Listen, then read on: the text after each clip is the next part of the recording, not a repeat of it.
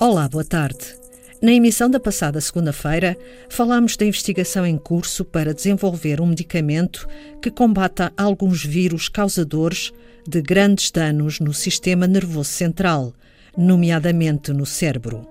O projeto No Virus is to Brain é liderado por Miguel Castanho, investigador principal do IMM, Instituto de Medicina Molecular, e professor da Faculdade de Medicina da Universidade de Lisboa. E neste projeto foi agora incluído o vírus SARS-CoV-2, o agente da pandemia do Covid-19. Esta emissão pode ser ouvida em podcast. Na emissão de hoje, Miguel Castanho faz uma apreciação do trabalho que está a ser feito pela comunidade científica no mundo inteiro para desenvolver um medicamento ou uma vacina contra o novo coronavírus. Estamos a falar de um, um vírus e de uma doença que para nós é conhecida há cinco meses. Estou a dizer, é conhecida e nos primeiros tempos começou por ser muito remota, não é? Que apareceu na China, o primeiro foco foi na China. Em cinco meses, nós conseguimos algo que nunca teve paralelo na história, que foi obter informação muito rapidamente sobre o agente causador da doença, caracterizar o agente causador da doença e disponibilizar para o mundo inteiro toda a informação relativa a esse agente causador da doença. Portanto, o, o vírus foi isolado, o genoma foi analisado, a partir daí todos os componentes do vírus foram caracterizados, incluindo a sua estrutura. Toda a informação foi disponibilizada muito rapidamente, porque foi colocada em repositórios de acesso aberto, e toda a comunidade científica no mundo inteiro teve acesso a esses dados e começou a trabalhar em paralelo massivamente para encontrar soluções. Ao mesmo tempo que isto acontecia, os dados de registros médicos foram largamente eh, divulgados também, embora aqui neste campo eh, os registros médicos sejam feitos de forma diferente e com extensão diferente de país para país e de região para região, portanto a, a compatibilidade não é tão grande, mas de qualquer maneira houve muita troca de informação, muita disponibilização de informação e, e, tudo isto nunca teve paralelo em outras situações na nossa história. Não só porque a tecnologia não existia antes, esta, esta tecnologia que nos permite partilhar informação, a tecnologia que nos permite obter muito rapidamente a estrutura das componentes, por exemplo, das proteínas do vírus.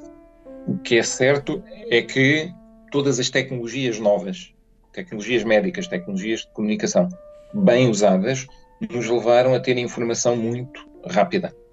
É, este tempo, que são os cinco meses, é um tempo que, na urgência das pessoas, porque estiveram ou estão ainda confinadas em quarentena, eh, porque uh, sentem receio, estes cinco meses parecem uma eternidade. O que queria dizer é que cinco meses, na escala da ciência, é um tempo, é um, é um flash.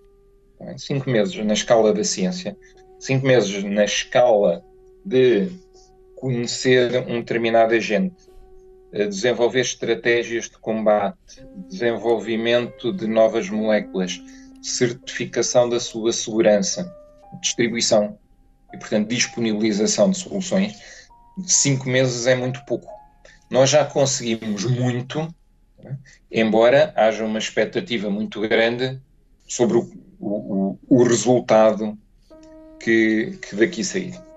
O que acontece é que há, há tempos que podem ser acelerados em ciência, mas não se consegue fazer nada instantaneamente. Isto porquê? Porque em laboratório, o tempo que os vírus demoram a infectar as células não pode ser reduzido, é o, é o tempo do, do acontecimento em si. É claro que depois, se houver novos medicamentos, o tempo que se leva a analisar os processos e a certificar e a validar em termos administrativos, esse pode ser encurtado. Mas o, o tempo da experimentação não é possível de ser encurtado só porque a necessidade é muito grande. Isto é, nós para garantirmos que uma determinada solução é segura, nós precisamos, por inerência das coisas, de algum tempo.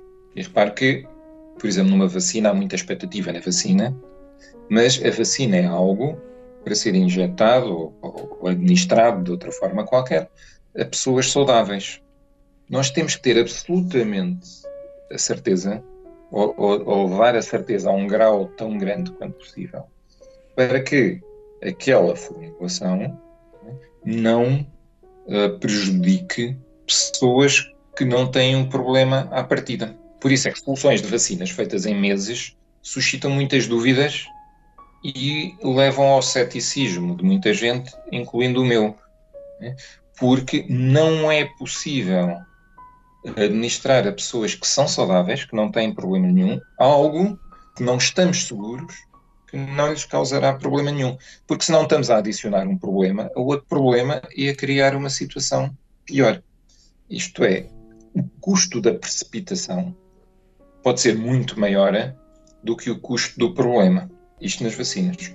Com os medicamentos não é exatamente assim, porque se algum medicamento contemplar algum risco, como o medicamento vai ser administrado a pessoas doentes, pode haver situações em que a pessoa doente está num risco de tal maneira elevado, risco de vida, por exemplo, que aquele medicamento, embora tendo alguns riscos, é a única solução ou das poucas soluções daquele doente. E então, esse risco do medicamento é, naquela circunstância específica, é uh, acomodável. Isto é, é algo que não compromete a validade daquela opção para aquela pessoa. Mas, mas isto é em medicamentos, porque os medicamentos vão ser administrados a pessoas que já têm um problema e podem não ter outra solução. Sim. Na vacina não é assim. Não devemos depender tanto de uma solução que pode demorar ainda muito tempo a surgir, esclarece Miguel Castanho provavelmente numa abordagem mais realista e mais correta, temos que nos perguntar é o que é que nós podemos fazer para melhorar a nossa vida no tempo que vai mediar até ao aparecimento da vacina ou até, porque temos que contemplar essa hipótese, se a vacina não aparecer. Sim. Porque nós temos muitíssimos vírus para os quais não temos vacinas. E, portanto, o que nós temos que que nos perguntar a nós próprios é o que é que nós podemos fazer aqui e agora para ter uma vida, enfim, tão próxima daquela que nos satisfaz, sendo que nós somos uma espécie uh, muito social e não podemos deixar de ser só porque sim. Portanto, a verdadeira pergunta é, não é tanto quando é que vai aparecer a vacina. A, verdadeira pergunta é o que é que eu posso fazer enquanto não aparecer a vacina ou se não aparecer vacina nenhuma. E, portanto, nós deveríamos estar focados na solução imediata, no que podemos fazer, e não estarmos focados no problema, hum? Não, não, não nos entregarmos ao receio e ao medo, e, sobretudo, não estar à espera de milagres, porque a vacina pode aparecer ou não aparecer, mas provavelmente não aparecerá assim tão rapidamente caso apareça. E o que é que podemos fazer? Entretanto. O que podemos fazer, neste caso, é, é, é diminuir os comportamentos de risco.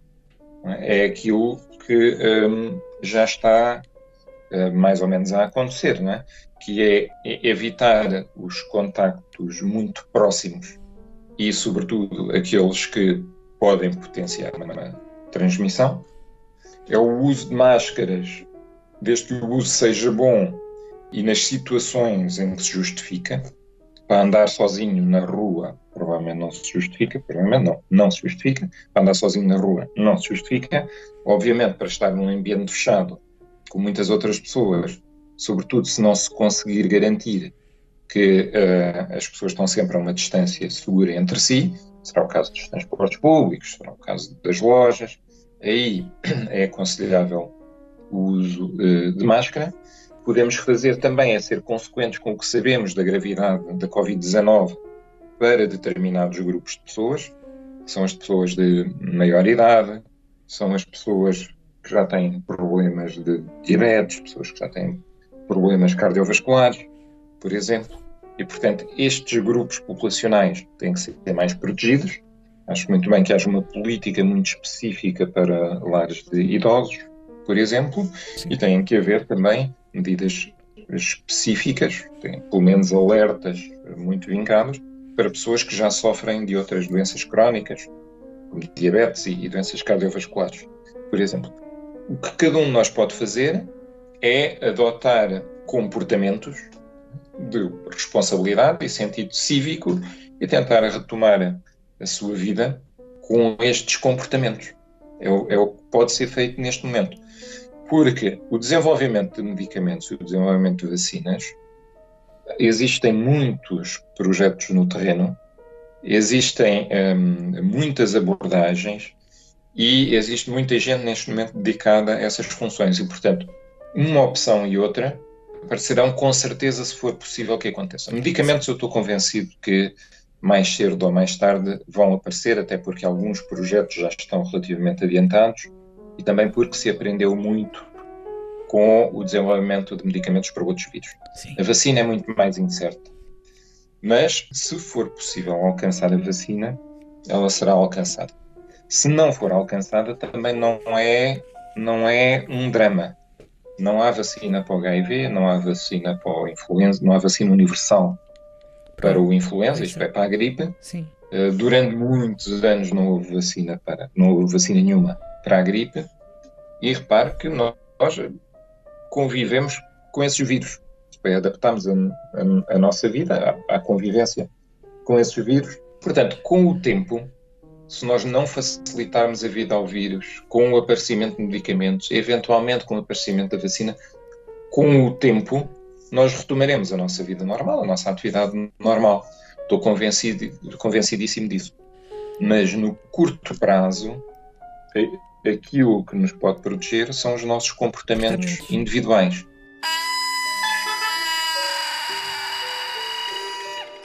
Miguel Castanho, investigador principal do IMM, Instituto de Medicina Molecular, e professor da Faculdade de Medicina da Universidade de Lisboa que lidera a equipa que trabalha no projeto No Viruses to Brain para desenvolver medicamentos exclusivos que eliminem várias espécies virais do sistema nervoso central, nomeadamente no cérebro. Neste projeto foi agora incluído o vírus SARS-CoV-2, depois de terem surgido casos de doentes com Covid-19 que apresentavam perda de olfato e paladar. Este projeto é financiado pela União Europeia com 4,2 milhões de euros. Foi Antena 2 Ciência.